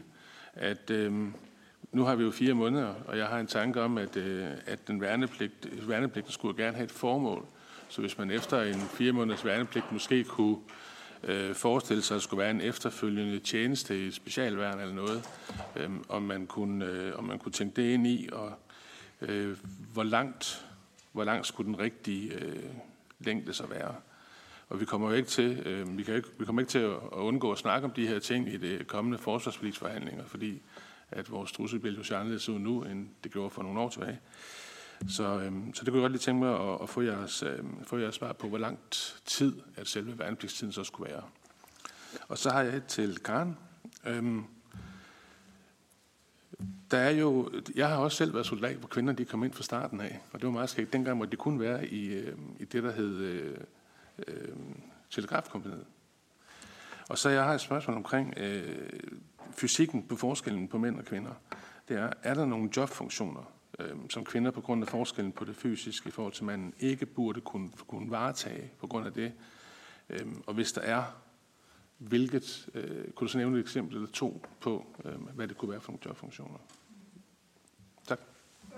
Så er det Bjørn Lausten. Tusind tak. Spændende diskussion af det der omkring seksuel chikane og krænkelser. Øh, det er jo noget, der har været diskuteret i forsvaret gennem mange år. Først var der ikke noget, øh, så var der noget, og bagefter så sagde man, at ah, der er nok en hel masse mørketal, så det kan vi faktisk ikke lige øh, helt præcis sige. Øh, så kommer I med et synspunkt om, at øh, det er ikke krænkelse, det der, man kalder mellem skolelærer og elevforholdet. Det er imellem jer, værnepligtige, øh, som, hvor krænkelserne er. Sådan måtte jeg forstå det.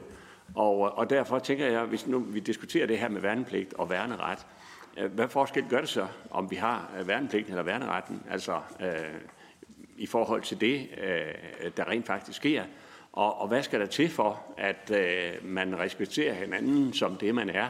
Øh, men jeg synes, det er rigtig fint, at det har jeg set forskellige steder, når jeg har været rundt, at øh, man, man bor øh, kønsfælles, øh, og det fortæller I jo også selv, at det synes I er en rigtig god måde øh, på det. Øh, og vi, øh, når vi kigger på hesteskadronen i forhold til værneret, så øh, øh, kunne det jo blive øh, besat af en af kvinder, fordi de søger ind. Øh, jeg ved ikke, man må bruge øh, ordet hestepiger, men, men i hvert fald er der rigtig mange, der lige nøjagtigt gerne vil ind der. Ikke? Og det er nok også det der med, at I siger, at øh, få hele paletten af det, som forsvaret kan. Og når forsvaret mangler arbejdskraft, så skal man også bruge den mulighed. Derfor synes jeg faktisk, at, at værnepligt, den del af det der bliver øh, præsenteret for nogle flere øh, for muligheden. Men når så der er mange, der øh, falder fra, er det så fordi, at I udøver den der krænkelsesadfærd, øh, der er, øh, i, der er der? Er, er det den, der så får folk til at, at falde fra os? Ja, så. Så er det Trine. Ja, ja det var bare lige lidt, øh, lidt opfølgende spørgsmål. Tak for rigtig, rigtig gode og interessante øh, svar. Øhm, til, øh, til Janus og Sofie, den, den undersøgelse, der blev lavet i 2020, øh, den, øh, den viser faktisk, at det, at det ikke er blandt de værnepligtige, at krænkelserne er værst. Øh, det, det, jeg tror, den fra 2020 var det på sergeantuddannelsen blandt andet, at det så rigtig slemt ud. Øh, og så er der forskel på værnene. Herren øh, stikker, stikker af øh, med, med omkring 20 procent af kvinderne, der, der oplever, har oplevet krænkelser og, øhm, og, og ligger noget lavere i de andre værn. Beredskabsstyrelsen tror jeg desværre også ligger, ligger ret øh, højt. Men, øhm, øh, men, men jeg, jeg tror bare, det er ret vigtigt også, øh, at den der forståelse, der er i forsvaret om, at det er de unge, der kommer med en ungdomskultur og krænker hinanden, at, øh, at, at den bliver punkteret. For det er i hvert fald ikke det, som undersøgelsen fra 2020 den, øh, den, øh, den, den viser. Men det kunne være interessant at høre jeres, jeres perspektiver på... øhm, Blandt andet på Fredericia, der bor man, jo Bornholm, der bor man, som Bjarne også siger, der bor man øh, på, øh, på fællesstuer. Øh, om, øh, om, om, øh, om det er en del af løsningen og svaret på øh, at, at skabe den her bedre omgangstone i værnepligten øh, og, øh, og undgå øh, krænkelser. Altså det, at man, man har det her fællesskab, hvor meget det betyder. Fordi det har jo betydning jo større en andel af kvinder, der så øh, også vil, vil komme ind. Og så bare lidt spørgsmål til, øh, øh, til Mikkel i forhold til øh, noget af det, som kvindelige veteraner siger. Det her med, at man skal starte det nedfra, øh, og det skal være udefrakommende. Øh, fordi forskningen siger jo faktisk, at hvis man gerne vil lave ændring, skal den komme oppefra. Altså bliver nødt til at være forankret helt oppe i, øh, i toppen. Men jeg synes, det er interessant det her med, om, om det kan komme udefra, Øh, altså om, øh, med, med dit kendskab til forsvaret, kan man, kan man købe det ind udefra? Vil der være en respekt for, for det, i forhold til at få øh, den her forankring af det hele vejen igennem den struktur med den helt særlige øh, kultur, som der er i forsvaret? Øh, fordi det er jo rigtigt, at det er det nye blik, men hvordan harmonerer det med den kultur, der er i forsvaret, hvor, hvor, hvor der er ret øh, stærke kommandoveje, og hvor man godt ved, hvem man skal lytte til? Vil det blive respekteret, hvis der kommer uddannelse udefra? Tusind tak. Og så når vi lige øh, rækken ned her, og øh, jeg tror, vi starter øh, nu tredje runde. Tilbage ved Mikkel. Værsgo. Tusind tak. Øh, det ene spørgsmål kan jeg besvare meget kort, det andet lidt længere. Hvad hedder det? Altså, jeg tror, det er, det er vigtigt at holde fast i, og det kan der være gode grunde til, men er værnepligt som rekruttering på den måde, vi har det nu, omtrent er den dyreste måde at rekruttere øh, en, et, et forsvar på, man kunne forestille sig, fordi vi reelt rekrutterer to gange. Først til værnepligten, og når folk så har overstået den og vil gerne videre, så uddanner vi dem så en gang til. Øhm, øh, og jeg, jeg kan ikke forestille mig nogen anden øh, statsinstitution, hvor man ville gøre det på den måde. Øhm, det, det er en meget, meget dyr måde at gøre det på, og det er den pris, vi betaler, fordi der er et bredt politisk flertal for, at vi gerne vil have værnepligt. Hvis man så vil have øh, kvindelig værnepligt også, øh, jamen så, øh, så ganger man jo dobbelt øh, med, med det antal mennesker, man skal have ind, de, de faciliteter, der skal til, øh, øh, både til at, at lave forsvarets dag øh, og andre ting. Øh, og hvor, hvor stor en procentdel det så vil være en forøgelse af forsvarsbudgettet på 18 milliarder, det kan jeg ikke sidde og regne ud her, men, men, men værnepligten koster i forvejen mange penge, og det vil også koste mange penge her. Og, der, der, det, og det, det synes jeg ikke det er, sådan, det er jo sådan set fint nok, og det kan være en politisk beslutning at bruge de penge. Jeg tror bare, at vi skal, vi skal være opmærksomme på, at på et tidspunkt, hvor, hvor vi har hårdt brug for vores forsvar på grund af den sikkerhedspolitiske situation, øh, så, men samtidig så derfor vil øge forsvarsbudgettet, så er der et stort ønske om at putte alle mulige andre ting i det her budget. Og der tror jeg, øh, at vi skal være opmærksomme på, hvor mange af de, de kroner, der så kommer til at gå til, til kampvogne og artilleri, og hvor meget vi bruger på andre ting. Øh, med hensyn til dit spørgsmål, Trine Bramsen, så tror jeg, at det korte svar er nej. Øh, jeg, jeg tror ikke, at det vil være bedst for forsvarets kultur, hvis det her det er noget, der kommer udefra. Som en, der har brugt øh, ret mange år på at kigge på forsvaret udefra og komme med gode råd, så kan jeg, så kan jeg berette, at det ikke er altid, at de gode råd bliver lyttet til lige, når man giver dem. Øh, når, når, når det så er sagt, så, øh, så er der jo... Øh, jeg tror i virkeligheden, den store chance her er, at forsvaret jo på mange måder er en uddannelsesorganisation. Altså man skal blive uddannet i bestemte våbensystemer, man skal blive uddannet i alle mulige andre ting. Og jo højere grad man kan, man kan mainstreame de ting, vi har talt om i dag, til at være en del af det, af det uddannelsessetup. Og jo, jo højere grad man kan sørge for, at folk også kan gøre karriere på og, og lave god mangfoldig ledelse og undervise andre i det, øh, så er det fantastiske ved forsvaret jo, at når den maskine først kører, så skal den sørme nok også køre. Øh, det er mere det med at få den i gang. Øh, og der, der, til at få den i gang er jeg sikker på, at, at forsvaret vil være villig til at tage imod gode råd udefra. Øhm, især hvis man insisterer på, at de råd skal gives.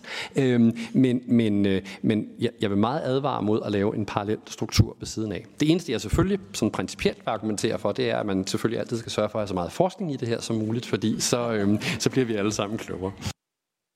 Og så kom øh, dekanen også lige på spil. Tak for det, Mikkel. Så kommer øh, Henriette, værsgo. Ja, og det var egentlig et øh, svar til Trine Patumak omkring, øh, hvad vi ville kunne bidrage med, og med forbehold for, om forsvaret ville kunne lytte til os. Jeg synes jo allerede, at vi er blevet inviteret lidt ind, blandt andet på baggrund af et samråd, som har været holdt her, hvor, hvor, hvor øh, jeg tror, det foregik på den måde, at Folketinget egentlig øh, øh vedtog, at forsvars ministeren skulle lytte til os i forhold til, hvordan man formulerer spørgsmål på det her område, fordi de undersøgelser, som vi sammen med kvindelige veteraner har øh, anfægtet tidligere, har været, fordi de spørgsmål, der er stillet i virkeligheden, var bedre egnet til at dække over end at afdække problemets omfang. Så hvis jeg kan trække på, øh, altså når jeg trækker på, hvad vi ellers har lavet af undersøgelser, så må man sige, at vi har undersøgt hele brancher og vi har undersøgt enkelte organisationer i forhold til sexisme og seksuel chikane. Jeg synes, det som er meget slående, som vi får ud af det, i virkeligheden ikke bare er undersøgelsen, men i virkeligheden bringer vi, øh, uden at forhærlige vores egen indsats alt for meget, tit organisationer og hele brancher et sted hen, hvor de faktisk kan have en ordentlig samtale om det her. Og det tror jeg er ret afgørende. Altså, der er, vi starter tit et sted, hvor der er en meget stor uenighed om, hvad det her det handler om, og hvad der foregår øh, og, og ender faktisk med, at vi, vi både vi har for eksempel i IT-branchen, senest i musikbranchen, altså meget forskellige steder, synes jeg formået at, at komme hen et helt andet sted, hvor, hvor vi faktisk har kunne tale sammen om, i, i en, med et udgangspunkt og en form for enighed om, hvad var det, hvad er det, der sker her? Det tror jeg faktisk er et meget langt skridt, hvis man kan nå dertil. Så det er sådan noget, vi kan bidrage med. Undersøgelser, der bringer os hen til en samtale, der er, er, er, er fornuftig og konstruktiv Mange fremadrettet. Tak. tak. Er der en af jer, der vil svare? Fordi vi har tre minutter tilbage, så I får lige hver organisation et minut hver, hvis det er i orden, at øh, ja, det bliver selvfølgelig. en af jer. Jeg tager det øh, lynhurtigt. Tak for det. Øh, I forhold til øh, de 40 procent, øh, til det er dit øh, spørgsmål, øh, Trine Portumak. Tak for det. Øh, der er en kønsdimension i det, men øh, udelukkende af frygt for at sidde og oplyse forkerte tal, så vil jeg meget gerne eftersende den rapport. Det er en rapport, jeg kan, jeg kan sende jer, så kan I selv øh, kigge på det mere øh, i dybden. Og øh, i forhold til øh, Peter Have, øh, om der er nogle fysiske funktioner i forsvaret, som kvinder som udgangspunkt ikke, nej undskyld, nogle, nogle øh, jobfunktioner i forsvaret, som kvinder som udgangspunkt ikke bør varetage, det ved jeg simpelthen ikke. Ikke mig bekendt, må jeg sige. Men det er blandt andet en af de ting, jeg synes, man skulle tage og undersøge bedre, hvis man nu, eller når man nu, eller hvis man nu øh, ender med at, øh, at ligestille værnepligten, og, og, og i det hele taget i forhold til de kvinder, der jo er i forsvaret nu, øh, så kunne vi da øh, passende øh, få noget mere forskning på, øh, på det område også. Og i forhold til øh, Trine Bremsen, der vil jeg bare øh, sige, at hvis det lyder som om, at kvindelige veteraner gerne vil have, at, øh, at det, det her det kommer udelukkende udefra, så, så har vi været øh, forkert i vores, øh, eller så, så har vi ikke udtrykt os klart nok. Det er meget vigtigt, tror jeg, at det er forankret i toppen, og, øh, og det er også, vi ser meget positivt på forsvarets forsvarets ledelsesudmeldinger, der kommer nu. De, de, de, de er meget tydelige deres udmeldinger omkring ikke at ville have det her. Det tror jeg er enormt positivt. Det vi siger, det er, at man at, øh, at vi skal have et eksternt blik ind på den kultur for bedre faktisk at kunne øh, lave det uddannelsesmateriale, for eksempel, der skal til, for bedre at kunne forstå kulturen, hvad er det, der er på spil. Nogle af de usynligheder, som, øh, som Ida Augen også øh, nævnte før. Øh, det er der, man skal ligesom sætte ind med at prøve at få nogle kompetencer ind udefra. Mange tak. Så er det Jane. Jeg skal virkelig prøve at øh, gøre det meget, meget kort. Øh, Peter Have, i forhold til dit spørgsmål med, hvor lang værnepligten skal være, i øh, midtvejsevalueringen af øh, værnepligten, der svarer øh, de forskellige værn på, at de fire måneder, som den er rigtig mange steder, det egentlig er, er tilpas længde. Men det kommer jo meget an på, hvad værnepligten skal bruges til. Altså i beredskabet, hvor de uddanner sig først og bagefter indgår i, øh, i arbejdet, øh, ligesom resten af de fastansatte, der er ni måneder jo at foretrække. Så det kommer lidt an på, hvad funktionen egentlig er. Jeg hørte også nogen i Søværnet sige, at det kunne være en fordel, den var længere der, for så kunne de være med til lidt mere, øh, i stedet for at de ligesom bare gik og, og kiggede lidt på. Så, så det er nok der, diskussionen skal starte. Øh, og så vil jeg bare sige, i forhold til det her med kultur, om det skal, nu sagde jeg, at det skulle komme øh, uh, nedfra, det skal det også, men grunden til, at jeg ikke har nævnt, at det skal komme overfra, det er, at det gør det Altså, jeg synes virkelig, at vi får nogle meget, meget klare signaler fra forsvarets ledelse. Øh, sidst på vores, øh, på vores kongres i efteråret var øh, forsvarets stabschef med og gav en nærmest 10 minutter lang entale til en øh, delegeret, der formastede sig til at spørge, om, om det her arbejde med krænkende adfærd, øh, om det måske havde taget fyldt lidt for meget. Øh, og der tror jeg nok, det var tydeligt for hele salen, at øh, det blev taget meget, meget alvorligt. Og så vil jeg bare ligesom en sidste ting virkelig øh, anbefale de øh, fremmødte her at læse Værnepligtsrådets slutrapport, som også kommer ind på det her omkring kultur. Jeg synes, det er øh, meget, meget tankevækkende, og er det over 75 procent, der har svaret. Mm, ja. øhm, så det synes jeg, det er rigtig, rigtig flot. Ja. Fremragende, det leder jo virkelig flot over til, at I får det sidste ord i Værnepligtrådet, så værsgo. Tak for det. Første spørgsmål fra Bjarne øh, Lausen. Øh, hvilken for, om der vil være nogle forskelle i forhold til krænkelser, hvis der var værnepligt for kvinder også. Øh, og som vi har været inde på tidligere, så mener vi, det vil bidrage positivt til kulturen i det hele taget, at der var flere kvinder øh, i forsvaret. Og det leder lidt over til det, du spurgte om med øh, begge køn på stuerne. Som det er lige nu, så har vi det jo på alle steder i herren, og det spænder jo alt fra firemandsstuer til 16-mandsstuer. Øhm, og der er faktisk lavet en større norsk undersøgelse, der viste, øh, med en forsigtig sammenligning til det norske studie, men der dog øh, viste, at øh, der bliver betydeligt bedre forhold mellem mænd og kvinder, når de bor sammen på den måde. For det udvisker den her forskel med, her er en mand og her er en kvinde. Når man bor sammen på den måde, så bliver man bare, her er vi værnepligtige, der tager den samme uddannelse og løser den samme opgave. Og vi har set hinanden i alverdens tænkelige situationer nærmest, når man er færdig. Og så, så forsvinder det der kønsforhold, øhm, når, man, når man lever sammen på den måde. Så Janus? Ja, og så vil jeg gerne svare på dit spørgsmål, Peter. Du spørger, hvor lang værnepligten skal være. Der er mange flere ting end det her, der går ind. Altså mange flere ting end den fysiske belastning, der går ind under, hvor lang værnepligten skal være. Lige nu der er skemaet meget presset, så forsvaret de skal selv ind under med alle deres styrelser og finde ud af, hvor langt de har brug for. Og CMT, Center for Militærfysisk Træning, de bliver altså nødt til at svare på, hvor, hvad de skal bruge af tid, og hvordan den skal strikkes sammen nu her, også med det nye forlig i forhold til, hvordan skal det se ud i forhold til belastning, styring og progression over værnepligten. Det er et lidt for stort spørgsmål, så jeg tror, at vi to kan sætte os i en position, hvor vi kan svare på det. Der var så Bjarne, du spørger om det er de kønskrænkende øh, adfærd, der skaber de store frafald hos hæsk. Dertil vil vi svare nej, det er det ikke. Og det er faktisk et perfekt eksempel på, hvorfor vi har brug for værnepligt. Og som du selv kalder dem, så kommer der nok lidt for mange hestepiger, som melder sig til den her værnepligt, som forestiller sig, at det er lidt mere hesteliv end soldaterliv. Og så bliver de lidt overrasket over, at tjenesten den er meget lang og meget hård, især øh, når det er over et helt år. Og det skaber altså det her store frafald, at de så bare har muligheden for at frasige sig tjenesten. Øh, det er ikke noget med kønsringen adfærd at gøre i vores øh, overbevisning i hvert fald. Det det havde. Tak for det. Godt. Jamen, så vil jeg sige tusind tak for nogle virkelig, virkelig gode indspark, og tak til udvalget for at være så engageret. Det sidste, vi kunne have manglet her, det var måske, jeg kan se en Nordstat øh, meningsmåling, der siger, at hvis man spørger, om folk går ind for kvindelig værnepligt, så siger 54 procent af mændene ja, og kun 25 procent af kvinderne. Så måske skulle vi have haft, det er måske det eneste blik, vi har manglet i dag, hvem der repræsenterer de 25 procent, øh, eller de 75 procent, der siger, eller 48 procent, eller så der siger nej, ikke? men det er kun 25 procent, der siger ja. Så der er i hvert fald lidt forskel på, hvad befolkningen derude tænker, og øh, hvad vi har haft af diskussion her, men sådan er det nogle gange, når, når man er langt inde i sagerne. Men tusind tak for, at I er kommet. Øh, jeg tror, at øh, vi lige skal aflive de der hestebier med det samme, øh, fordi så tror jeg ikke får flere ind i forsvaret, så måske var det sidste gang, vi snakkede om dem.